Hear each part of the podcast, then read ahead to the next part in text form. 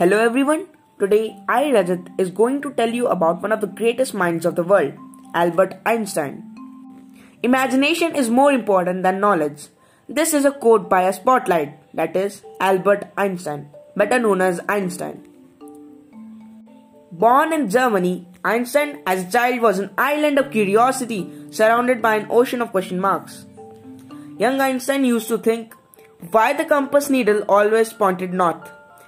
This question made him to think more, to imagine more, and to answer this question by his own. He was also attracted towards music and he learned to play the violin at a very young age.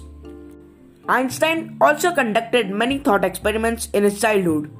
One of his famous thought experiments was of imagining himself traveling at the speed of light and seeing his image in a mirror. Young Einstein was unaware that his imagination was going to begin a new era in physics. Einstein published his first papers in 1900 about capillary action. And five years later, he published four groundbreaking papers on photoelectric effect, Brownian motion, special relativity, and the equivalence of mass and energy, that is, E equals mc squared. This brought him in notice of the scientific world. The year was so remarkable that it was called Annus Mirabilis, meaning amazing year. About 10 years later, in 1916, he published The General Theory of Relativity. This opened the doors for a radically new framework for physics.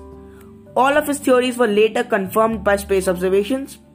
Einstein and Einstein received a Nobel Prize for his works in physics in 1921. Einstein's discovery of E equals mc square later led to the discovery of nuclear weapons.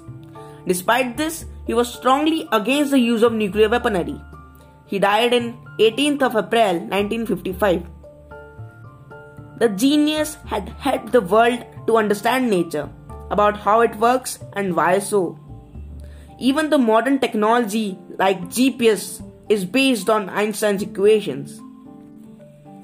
Thank you. Hope you liked it.